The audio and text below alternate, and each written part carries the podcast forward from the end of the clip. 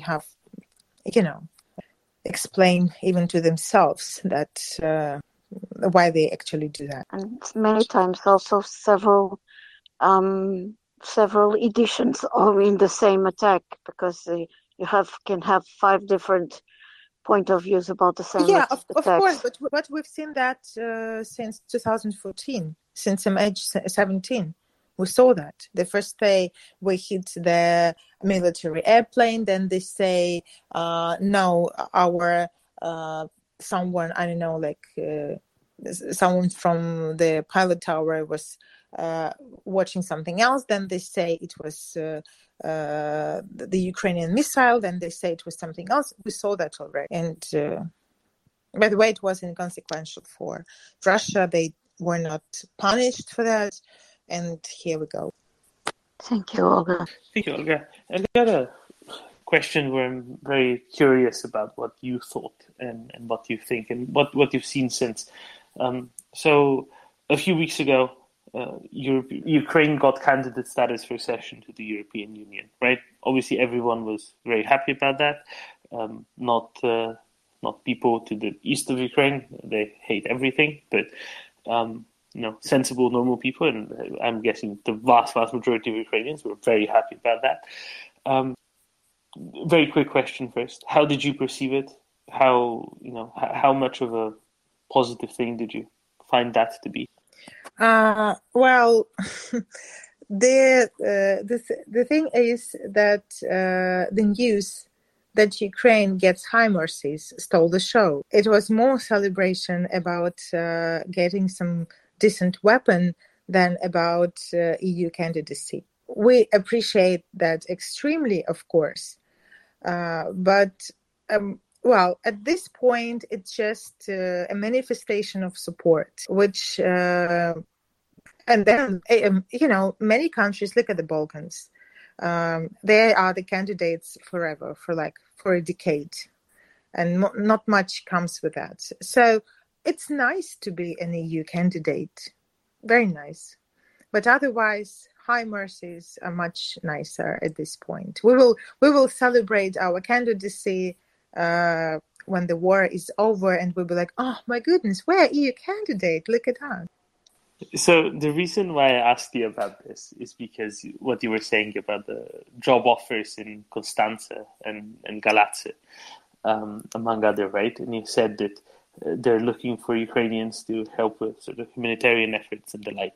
So what I was really wondering is, um, I was expecting that you know once Ukraine gets candidate status for the EU, that's going to be another, let's say, positive signal uh, to private enterprises who are looking forward, who are looking at Ukraine after victory and after peace is broken out, right? Uh, yeah, we expect many companies uh, emerging here with the European money, but for now, nobody is insane to invest uh, in the country which is at war.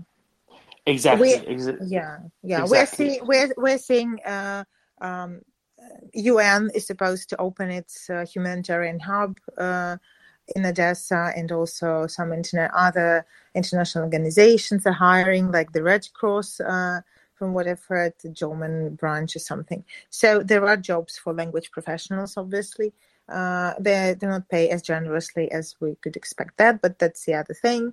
Um, and um, yeah, but we will see more, I guess, when the war is over and when we will have to uh, rebuild the country. That would be the time to uh, not only show the support through, besides everything else. I mean, not besides the mm, military support, of course, and financial and everything we get, we wouldn't survive so far without the international support. That's obvious. Everyone knows that. Um, but I mean, uh, um, speaking about EU candidacy, um, that's well would be the way to demonstrate not only that's where the candidate formally, but also that we're somewhere make, taking steps towards uh, joining the EU. And of course, I understand. Um, I don't know. It would be weird if Ukraine joins the EU before the Balkans. Yeah, so they they come first, then Ukraine and Moldova. And besides, just to um, I realized that uh, Ukraine is a big country with so many problems at this point, like unimaginable level of uh, issues, including in- infrastructure and all all kinds of things. Uh, and it's much easier to deal with some smaller issues, in, like in Albania and Montenegro, and uh, like three million people overall, than to deal and to try to uh, pull up Ukraine to the minimum levels of EU requirements in terms of uh, all kinds of things, economically, infrastructurally, etc. We're we're we're not uh, in oblivion of that, so we're truly grateful, but we realize it's just a very nice gesture. Yeah, I, I, was, I was more wondering, you know, if if there if you had seen any uh, non-humanitarian aimed um, you know enterprises outside of Ukraine, you know, be it in Romania or Poland or anywhere in the West who might be, you know, hiring, looking out for um, you know Ukrainian professionals at this point, looking forward, looking to the time after the war, uh, maybe is a little bit of a trigger uh, with this vote of confidence having. Uh, uh, no, having I wasn't particularly. I wasn't particularly looking for a job. You know, maybe if I looked closer, then probably I would have seen more. But no, Thank you, Olga. Thank you for um, entertaining my uh, my silly question. Um, Alex, you, you came up about 20 minutes ago. If you have uh, any questions for Olga, I think you, you can feel free to go ahead. Maybe Alex is still tired from those seven flights of stairs he had to climb earlier. I'm just joking. I don't know how many flights of stairs it was. Uh, uh, thank you for attention. I, unfortunately, I have to go. Uh, so, well, be seeing you. Thank you so much for coming up, Olga. Thank you, and it was a uh, it was great to hear from you again uh, after after a long time. I'm glad that you are you know reasonably well under the circumstances, and hope to hear from you again soon. So, Spring, earlier today we were talking a little bit about uh, how certain things would be or were covered in uh, the Portuguese and Spanish press. Um, what what do you reckon were the biggest highlights as to their coverage of Ukraine? the biggest highlights I already spoke with um, Olga and with um, uh, Bertrand. That was it's the drag. The main reports nowadays are the wildfires that are getting insane. But uh, afterward comes right away Ukraine and the situation in Ukraine and the situation in the um, in the Italian government. Uh, it crosses all the Latin countries except uh, Ukraine that uh, sorry, except uh, Romanian that I haven't checked, and I'm not sure if I can be able to read. It's something that I have to practice probably. But in terms of um, what is the main things, um, it's Russia intensifies attacks with missiles. It's ordered by the Russian Minister of Defense. We can see that they have it intensified because they are shelling all over Ukraine, unfortunately um, the crisis in Italy, and um, the, the the oh, but I have some minor question, minor news that are actually quite interesting because it's um, unbelievable. First of all, it's our Russian behavior. It's um, four weeks now. Russia has been reporting the death of uh, several Portuguese combating in the um, foreign legion. And the Portuguese for, foreign affairs minister has to come out and deny it. it no one was dead. It's insane. And um, how many did Russia say that? How many Portuguese did they say they killed? Two hundred and fifty or something. No, they usually inflate no. like that. No, for the time being, it's five or six. I don't know because I haven't been adding them. Because uh, today came again that one was uh, reported death by the, the, the Russia Federation and the Portuguese uh, Minister of Foreign Affairs was saying no, no way, no one has been killed. Otherwise, we would have uh, got the information, and it's insane. Um, another curious was that Gazprom is still asking Siemens to deliver that famous turbine. Did you know that? Yep, yeah, yeah. I saw earlier today they put another one, maybe this is yesterday, they put another card on Twitter saying they formally request from Siemens to please give it back. And where the hell is it? And because this is essential for the operation of something or other, some station on Nord Stream 1. Uh, I'm very confused as to where it is, but I heard something about there being parliamentary procedure started in Canada that might block its shipment altogether. It's very confusing. I have no idea what the status is.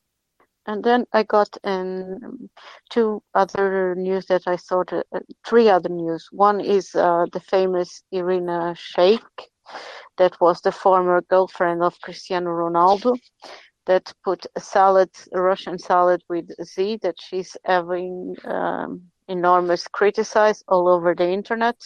And because she's an international figure, she has been strongly criticized. Now she came out saying that. Uh, uh, a salad is just a salad, something like that. Very insane. That's amazing. Okay, any and there's a uh, I I think I vaguely I'm vaguely aware of her existence, but that's about it. Um, and uh, the, the, last one before we go to Danny and John. Yes, it's so uh, some two one. Uh, one is very nice because I think it's amazing how people can and we should keep faith in humankind. But, but some of them is some problems too for the refugees in Latvia with small children. First, hard to find job, and second, the social security pays only 109 euros. It's uh, around the same problem as in Portugal. The authorities are not helping enough but I can guess that Latvia doesn't have many means in any case. The nice um, and uh, the nice news, and I think it was really nice. This one, it's in Ciudad Real in Spain. A small group of Ukrainian refugees is helped by the local population in paying electricity, water, and internet, and they give them each family 600 euros per month too. So it's solidarity. It's great to see that. Thank you, Spring. That is great to see. Um, I think Danny and then John picked up on some of the bits that you were mentioning. Uh, Danny, go ahead. Thank you. Yeah, I just wanted to uh, comment on what Spring was saying that she, she doesn't really know what's in the news in Romania, but I can help fill that gap a little bit. And uh, I can tell you that Ukraine is in every news cycle. There's a story related to Ukraine. So it's still being reported. Of course, it's uh, we have a common border, so it's very close to us compared to, let's say, Portugal. Uh, but there's, of course, di- uh, a diversity of angles from which news are news is being presented from Ukraine.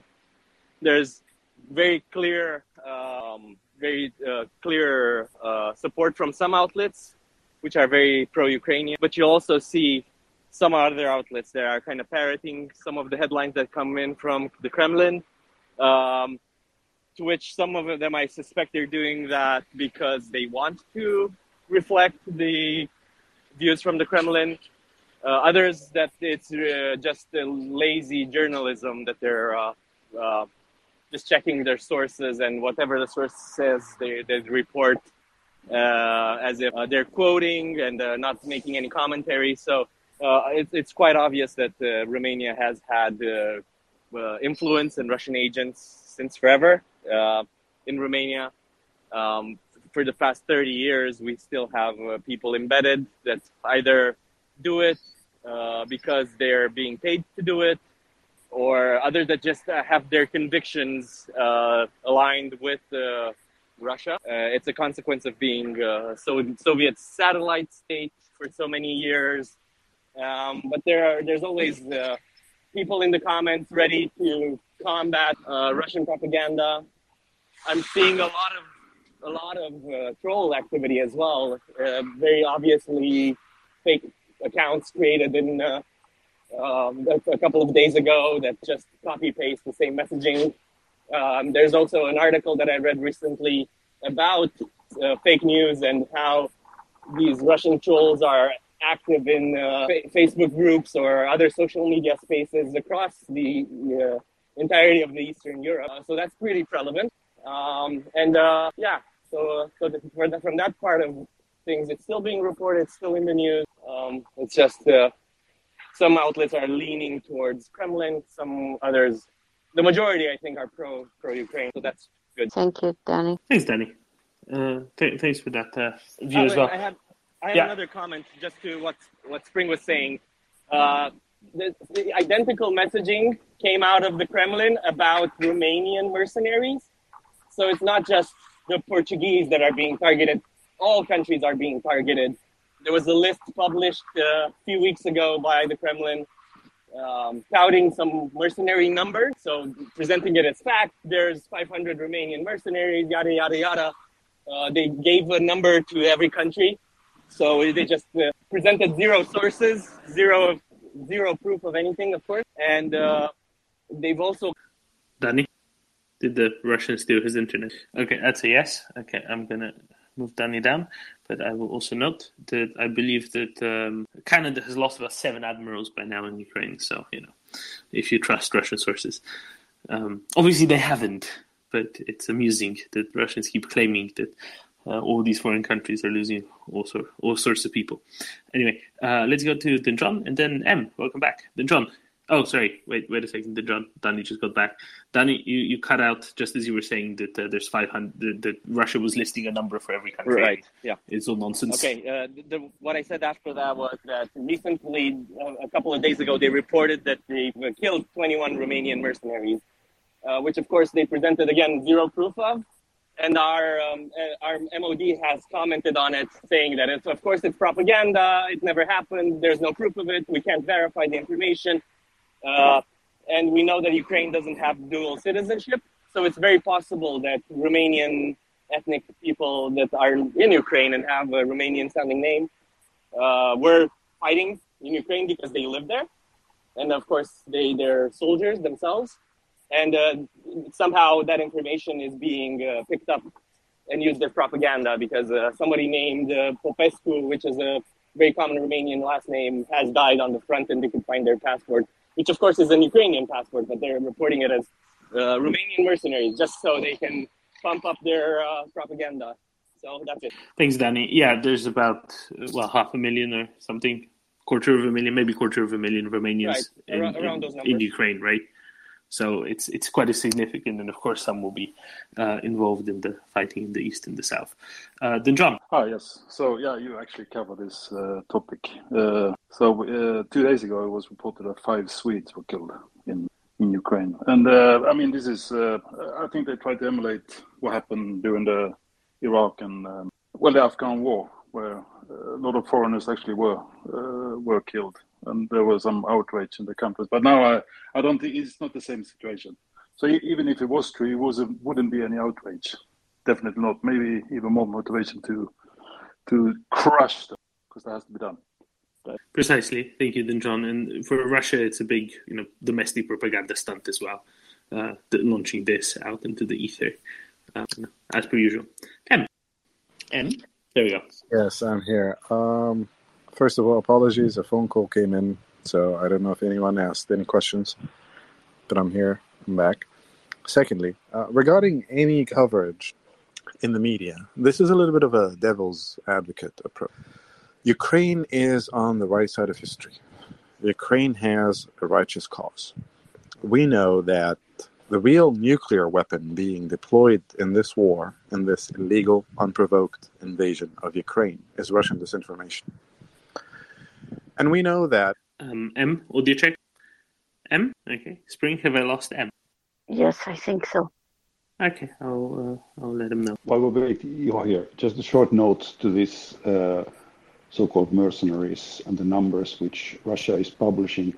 I think it's quite interesting. At the same time, they uh, say how wide support the Ukrainians are getting from all over the world. And the, the higher the nu- numbers are given, the, the how would, how would I say, the more they show that uh, the the world is on Ukrainian side. I don't know why they actually publish those numbers and what's the purpose, but that's another uh, thing what can be read from the figures which they publish. Thank you. That's a great point as well. Thanks, Juha. Um, M, carry on, sir. Your audio cut out, so I had to drop you from speaker space. No worries. Mic check. Loud and clear. All right, great. So, first of all, apologies. I had a phone call coming in, so that's why I dropped. I don't know if I had any questions, but I'm here. I'm back. Secondly, and this is uh, a little bit of a devil's advocate approach. We know that Ukraine is on the right side of history. We know that this is an illegal and an unprovoked invasion of Ukraine. And we know that some journalists, knowingly or unknowingly, will cover all talking points being put out there officially by any government uh, throughout uh, this crisis. Now, I think we've reached a point where we are also confident in dealing with whatever is being put out there by whomever. We've seen the success of writing to elected officials, writing to elected politicians, write writing to any official government agency, electorate, parliament, to express support for Ukraine, to express support for Ukrainian demands for aid to fight off this illegal invasion. And we can all take a step back, breathe, and read whatever is being put out there by whomever, criticize it, deconstruct it, agree to the real and the true pieces of it, completely disagree and reject with the false pieces of it, make informed positions, informed opinions, hold informed positions, fight for them, push them, and get results on the ground of reality. So we know that the real nuclear weapon being deployed in this crisis is Russian disinformation. And after so many days, so many weeks, and so many months of consuming, deconstructing, and rejecting that disinformation, I think listeners of this space, I think many, many hundreds, thousands, and millions of users of the internet can recognize when a news outlet or a private media channel or a Twitter account or a Facebook page or whatever, fill in the blanks, is putting out a false narrative, is putting out Russian talking points, knowingly or unknowingly, we can confidently deconstruct them. We can confidently call a spade a spade. We can confidently counter them, prove with numbers, with facts that they are false. Sorry for the train. That's a one happy trigger, uh, trigger happy Egyptian engineer. So yeah, we can we can counter this right now, right? And I think that all of us are beyond uh, communication fatigue. I think that all of us at this point, the best thing we can do is to confidently continue to deconstruct and reject any false talking points, any false facts, any falsification in any form, any narrative, right? Being pushed down our throats or being presented as something that comes from quote unquote a place of concern. And that is the real power of what we've been doing over the last hours, days, weeks, and months. And I think it's about time right now that we actually start wielding this power, like Axel says, stoically, calmly, and continue to deconstruct those narratives and continue to reject them without the need to attack certain persons, without the need to attack certain organizations. Granted, some of them they needs to they need to be out, right? So when you have the proper information, when you have the proper transparency, when you have the proper background information on some people putting out those uh, talking points, call them out. But otherwise, it will be more productive if you calmly reject any falsehood being pushed your way. Just say no. This is wrong because I know that the facts are one, two, three. No, this is wrong because this opinion disregarded one, two, three points of view. No, I reject this because this theory didn't take into consideration the historical facts one, two, three, and so on and so forth. So I think we've reached a point where no one is afraid of standing up calmly and politely to say no. I don't want to attack my own government. I don't want to attack my own politician. I don't want to attack my own official. I don't want to attack my own training mission. I don't want to do this. I, I don't want to do that. I want to support Ukraine. And in order for me to support Ukraine, I will continue to take in whatever is being put out by whoever, analyze it by myself, for myself, and reject any falsehoods that I see as falsehoods. Thank you. Well said, man. I'm going to keep talking about uh, uh, the media and the various narratives that get injected, or uh, would you uh, care for some other other content as well? Up to you. Okay, I think we have a bunch of people who uh, have other stuff to say. I wish to. Uh, let's start with Danny, and then go on to I don't know what the order was. I think it was Kafteli, then John Slav. I don't know. Give me a second. Let's get him back up. Um, Danny, feel free to go ahead in the meantime. Thanks. I just wanted to make a few comments about the nature of fake news, and uh, I wanted to just to do an exercise. So uh, let's take as a baseline the fact that there are roughly eight billion people on the planet. So that means that out of eight billion people, four billion, which is half, would be of uh, above average intelligence or education or uh, ability to understand the planet and uh, what's going on around them. And that means the other half, the other 4 billion, is made out of people below that average, below the average of intelligence, uh, below the average of uh, capability to understand the world around them. So that means there's 4 billion people more susceptible to fake news than others. Uh, and that's a huge it's a huge pool of people. Of course, not all those four billion are easily influenceable by any topic. So that that's where the insidious part comes in.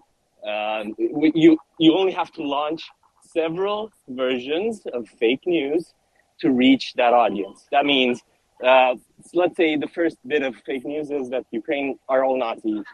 That will not resonate with the, the four billion people, but it will resonate with a fraction of them and they will believe that fake news and they will propagate it to others. Next, you want to launch another lie. The fact that NATO is the one that started this war and uh, uh, Russia had no choice but to attack. And again, it will not resonate with all the 4 billion people, but it will resonate with a bunch of them and they will spread it onwards. And uh, next, you launch another lie that it's the uh, West who's pushing uh, LGBT uh, rhetorics, uh, and that's why Ukrainians are evil, and that's why they need to be exterminated. And you you name the the next conspiracy because it doesn't matter how ridiculous it is or how much it, it doesn't sound right or how much it defies any logic. You will find people uh, that are incapable of separating that from reality, and uh, they will take it as fact. And that's why it's much easier to launch and distribute fake news than it is to actually um, combat it. So uh, that's that was my kind of idea of uh, my understanding of it. Thanks, Danny. M. Yeah, quick follow up. A couple of days ago, sadly, uh, this is a very bad example, but uh, Danny, do you mind uh, muting your mic? Thank you. Uh, I think it was a Brazilian anesthetist who was abusing pregnant women delivering or receiving C-section. I will not describe the abuse, but he got caught because his colleagues installed a camera in the OR and managed to catch him in the act, and he confessed, and he's going to go to jail, etc., etc. Uh, so the video, which is from Brazil, has been making the rounds on WhatsApp in Egypt for 48 hours, and people have been freaking out, thinking that it was an Egyptian anesthetist actually carrying out those acts because of the uh, physical similarities between the doctor and how most Egyptian men look like. A quick search using the word anesthetist and abuse would tell you that this was happening in Brazil. So, yeah, it's very, very, very difficult to counter disinformation, but it's also very, very, very easy. The main problem is that the Russians are relying on linguistic barriers, and that's why they have shifted their disinformation campaign from targeting the West to targeting other countries. The Economist has a really good article on that. Other research institutes have really good articles on that as well. They're available to read. Uh, they're not behind any uh, paywalls. So I would urge everyone to look into that as well. It, it's it's hard, but it's also quite easy if you know which keywords to search for and if you know a couple of tricks when it comes to reverse uh, Google image searches and reverse video searches, right?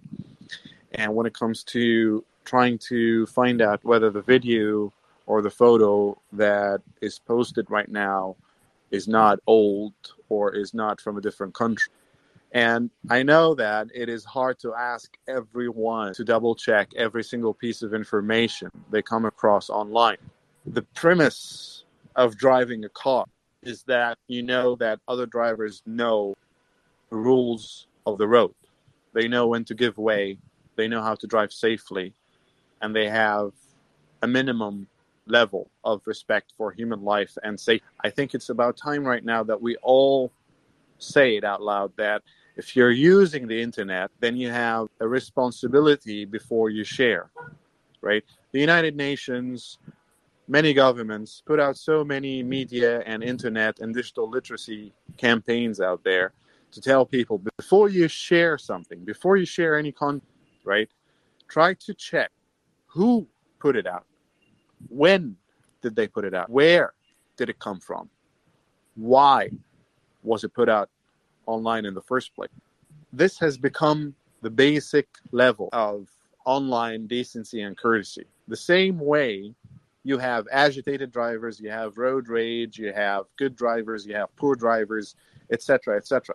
We will not ban the internet, we will not ban cars, we will not ban driving, but we have to continue to urge people to think for themselves because that's the right thing to do, right? We want democracies, we want freedom, and therefore a responsibility comes with those two great powers. In a democracy, you have to vote. And in order for you to vote, you have to have an informed political opinion. And in order for you to have an informed political opinion, you have to observe the decorum and the protocol of acquiring good information and double checking where that information is coming from. It is no longer the role of counterintelligence divisions and intelligence community to safeguard human beings. You don't want babysitters. Fine, we're not going to babysit you. You have your smartphone, you have your internet connection, you have your freedoms, you have your amendments, you have your responsibility.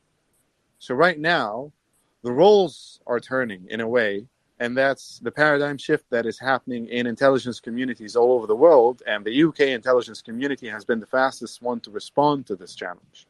How to operate in the age of social media and how to inform citizens to protect themselves and also aid services in the age of social media and digital communications without asking everyone and anyone to snitch or to be too paranoid just make the right call. Just be calm enough. Don't get too stimulated. Don't get too excited. Oh my God. If you want to, you know, you can get too excited by a Ducati bike photo for all I care. But if you read some, you have to stop.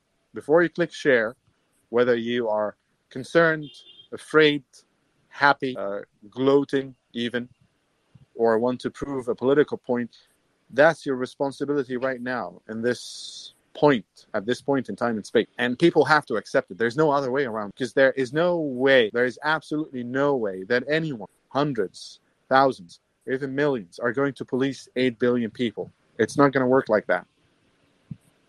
The only way for it for it to work is to tell people that they have a responsibility that they have a duty to double check. They have a duty to think for themselves. The state is not going to be your babysitter the, the state is actually asking for your help and your help matters and your help makes a difference. And in fact the russian talking point has always been that or the line has always been that you don't make a difference. You don't matter. But you know what? You matter and you can make a difference. And it's all in your hand. Reject cynicism and accept your responsibility and accept engagement. And that's it. Then john. Yeah thank you uh, yeah, and that, that was very well said. I think uh, what is needed is some, I don't know, what the what the governments can provide is, uh, you know, civics uh, education uh, around this, I guess. Uh, anyway, I mean, I, um, actually, why I raised my hand was I, I, there was just a rumor that um, that Ukraine might get, you know, Swedish fighter planes. So I'm, I'm obviously Swedish. I'm a little bit interested. so I, I, just want to. Um, has anyone heard about that? Uh, I, I, probably know that they're not going to get it like next week, but has anyone heard about that? And uh, also, would it be, you know, any good for them? Maybe Axel can answer that. I've only heard about the archers and not the Gripens. I'm sure that'd be good for them. Archers, yeah, archers, yes. Gripen, I have not heard any discussion on it their link because uh, I'd be delighted. I know that there was a dis- I know that there was a radio discussion about the Gripen recently, uh, a friend of mine highlighted this, but more I have not heard. Yeah. Okay, uh, if I can just say something, I, I think they were about. Uh, well, there was talks about it around 2014 that they, they should buy them by then. I don't know if it's something that's just spilled over. I don't know. Yeah, no, no, that that's true. And, and a few weeks ago, seemingly on on radio in Sweden, there was a long discussion as to whether the Gripen should just be simply given to the Ukrainians uh, on a lease. Did you hear this as well? Yeah, that, that's that's what I heard. I, I, I can't remember where I heard it, uh, or if I read it here on Twitter or somewhere. I, I, I can't remember. I, have been away for, for a week now, so I haven't really been switched on. So I can't remember where, where I got it from. Well, here, in, obviously, in Estonia, we have a lot of people who, uh, for various professional reasons and uh, cultural reasons, follow Swedish media.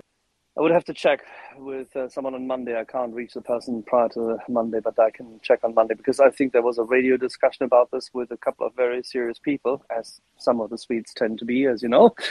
Uh, it's a serious nation of those who make fun of others. Sorry, it's a very serious nation, good people. And uh, I think there was a radio discussion about three weeks ago about this matter. Well, we should find out. I'll, probably, uh, I'll look into it. Great. One correction, not not correction. We we are one step behind the Germans on that uh, correctness and serious. Yeah, you have definitely a different sense of humor, and a charming one at that. I don't I don't mind, but then again, serious. Cheers, mate. Cheers. That is to say, they do have a sense of humor. Um, jump back up. I mean, it is different, right? It's a significant difference. Um. Okay, there we go. I'm just gonna call him Castelli. Nope. Jump back down again. Okay, let's see. Let's see when we can get Castelli up. Let's go to Prince in the meantime. Prince. Good morning, Delman. Good morning, Axel. Hey, Axel, do we have a speaker coming up today? Yes, we do. Sorry, I had to run back to the phone. Yes, we do. In 45 minutes. You want to talk about him? Oh, he's uh, Sergio Olmos. He is a freelance journalist, and he is in Ukraine right now. And uh, he actually happens to be from Portland, where I'm from, which is how I uh, know who he is. And I'm sort of excited about it. And I just uh, hadn't seen his card shared on uh, the Walter Report account yet. So I wanted to just come up and say, hey, we got a speaker coming up and uh, a, a, guest coming up so that uh, people start getting the word out that we're going to have a guest that's all I wanted to do real quick. And I just want to say, Em, thank you so much for the things you said because it was really, really good stuff to hear. So thank you. My pleasure, ma'am. Can he's well mannered. Um, okay, we'll try to get someone to uh, get um, to get that card up. Uh, and let's go to Kevin and Peace and John. Kevin, Prince. Hey, thanks, guys. Um, I appreciate you all, obviously, and uh, I want to thank you for the space. Um, question for M, kind of, is basically like what you're referring back to what you were speaking of as regards to how to explain and move forward. We all know what's going on. What would your advice be to address friends, family, neighbors? Like, it seems like an extreme topic to a lot of people. And um, they don't want to hear it. So I'm, I'm I, I want to, I, I, I tell them, but I, am just curious how, your thoughts on that, if possible. Thank you, Kevin. Uh, that's a good question, and it hits uh, right home. I actually take it personally. I lost my own mother to disinformation, and I lost a couple of dear friends to disinformation as well. And not uh, Russian disinformation per se, because there are several campaigns going out there uh, that target uh, different stratas or strata and, uh, and, target different demographics and, and target different systems of belief and uh, different ideologies and different age groups and whatnot. And from someone who's been working on disinformation for more than 11 years, can tell you that there's no bullet. Most of the time, sadly, and this is a reflection of the human condition, is when you try to address this problem head on, you get negative results and you get counterproductive results. You get more people, especially if they are close to you, and especially if they have. Again, this is this is a this is a very difficult topic because sometimes it's it's just genetic disposition, not just uh, being ill-informed or lacking critical thinking or lacking uh, mental faculties. Sometimes it's just genetic disposition to believe in to buy into conspiracy theories and believe uh, alternative alternative realities, right? The only thing you can do is that you can con- continue to put out the proper message that you believe. I said it before, and I will say it again. Dedicate one hour of your day. You have a Twitter account, you have a Facebook account, you have an Instagram account, whatever, even LinkedIn. Although I wouldn't advise anyone to uh, put out political uh, content on LinkedIn. You should stay uh, neutral on LinkedIn because that's how you can get recruited and how you can make a living. And we don't want people to lose jobs over their political decisions and their political affiliations, which is a very sad reality of the world we live in. You can curate a timeline of what you deem as decent fact coming from reputable forces, uh, a source. You can dedicate one hour of your time to create a timeline of articles, opinion pieces that you stand by. And you know what? The main and the best and the classy and the nice way to do this is to always be kind, always be gentle, and always be unafraid. If you have an opinion, voice. If you find an article coherent enough, aligned with what you think is true, aligned with your political affiliation and beliefs, share. Leave a proper comment. Engage with people kindly. I know that I'm the last one to say that. I'm quite known for my holding grudges and for shutting down certain narratives on this space. But that's the only way to do it when it comes to friends and family. And you know what? Again, this comes from uh, my own cultural and religious background. We have a verse in Quran that says, إنك لا تهدي من أحببت ولكن الله يهدي من يشاء. You don't guide whom you love, but God guides whoever He desires. But if we take it in the philosophical uh, way and avoid going ideological and religious, you really can't control that. It's something that is completely out of your control. The only way to engage is to hold your ground, try to display as many facts as you know, as you trust, try to highlight the opinions that you deem decent. Do it kindly, do it nicely, and always, always, always, always never be afraid to say, I was wrong if you were wrong. Consistency in displaying the right position and the righteous cause is key. The nobility of the cause stems from the nobility of the means that you're using to highlight and advance and protect the cause. So, in short, noble hope, kind engagement, and noble hope. I just want to step in real quick and say thank you so much. That I missed some of it because I dropped down, but that was an incredible answer. And um, basically, your perspective is giving us, at least I can speak for people from the United States, an incredible amount of knowledge, and I appreciate for that. I'll drop down. Thank. Thank you, Kevin. Thank you, Kevin. Uh, Kafteli, do we have you now? If if yes, go ahead. Thank you. Uh, I'm sorry I could not uh, respond earlier, but I wanted to address that uh, narrative that Russia has increased, uh, you know, it, uh, rocket attacks on Ukraine. Well, yes, it did, but there is an underlying story here. At the same time, while they are increasing the rocket attacks on Ukraine, they are also increasing other kind of attacks from the uh, Ministry of Foreign Affairs. Um, about the same day, issued a statement that uh, essentially saying that they want, you know, ceasefire and they want talks, and Ukraine must accept the reality, like territorial of the situation. And what does what is it telling me is that to understand Russia's behavior, you need to look at behavior of a gamble. You know, it yes, comparing to say the day before yesterday where they launched 10 rockets, maybe they launched 40 today, or maybe it was 25. And now it looks like they've increased. But the real question here is how much they have left.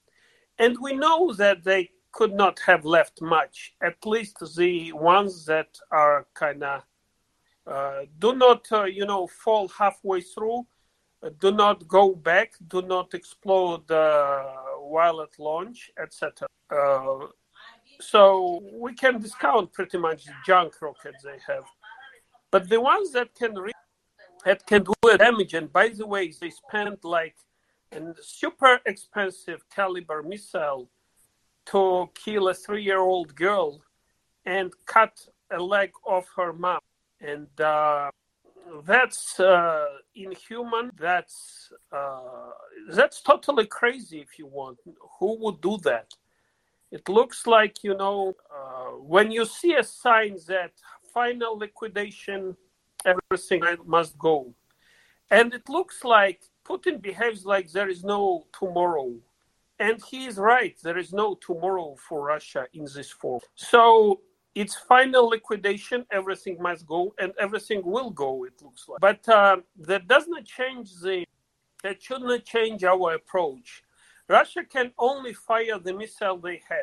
And we should have a pretty good idea of how much they have left because the one they have, it's we gave it to them. It's our chips, it's our technology. Um, it's uh, we should have a pretty good idea of how much is left.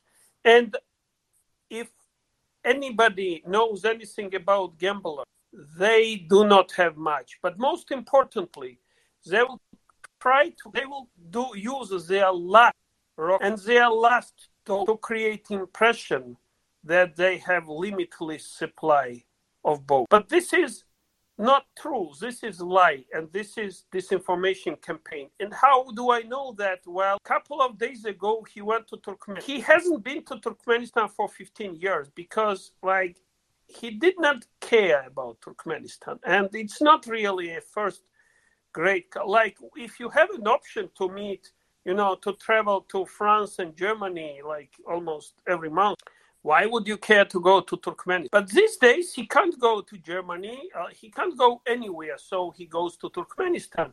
And you know what? Today, Turkmenistan banned all Russian media. It happened today, a few days after. And what does it tell you? And remember the table? Like everybody was impressed that Putin was seeing Macron on the table that was like, could not see an end of. And when he came to Turkmenistan, he was held a meeting on a table that was four times bigger than this, the one he, he met Macron.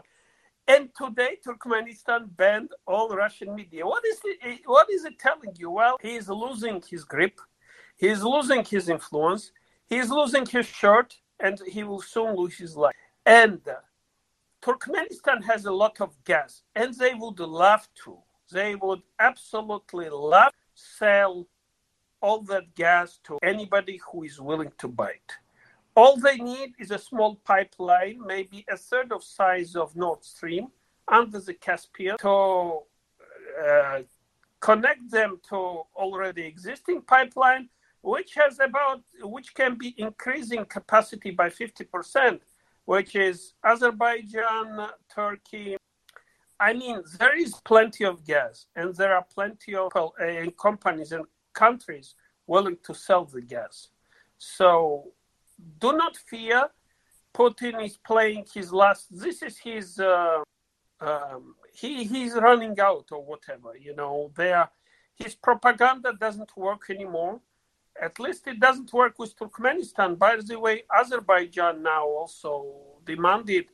They said that Russia pledged to force Armenian troops to withdraw from occupied Azerbaijani territories, which is in fact occupied Azerbaijani territories.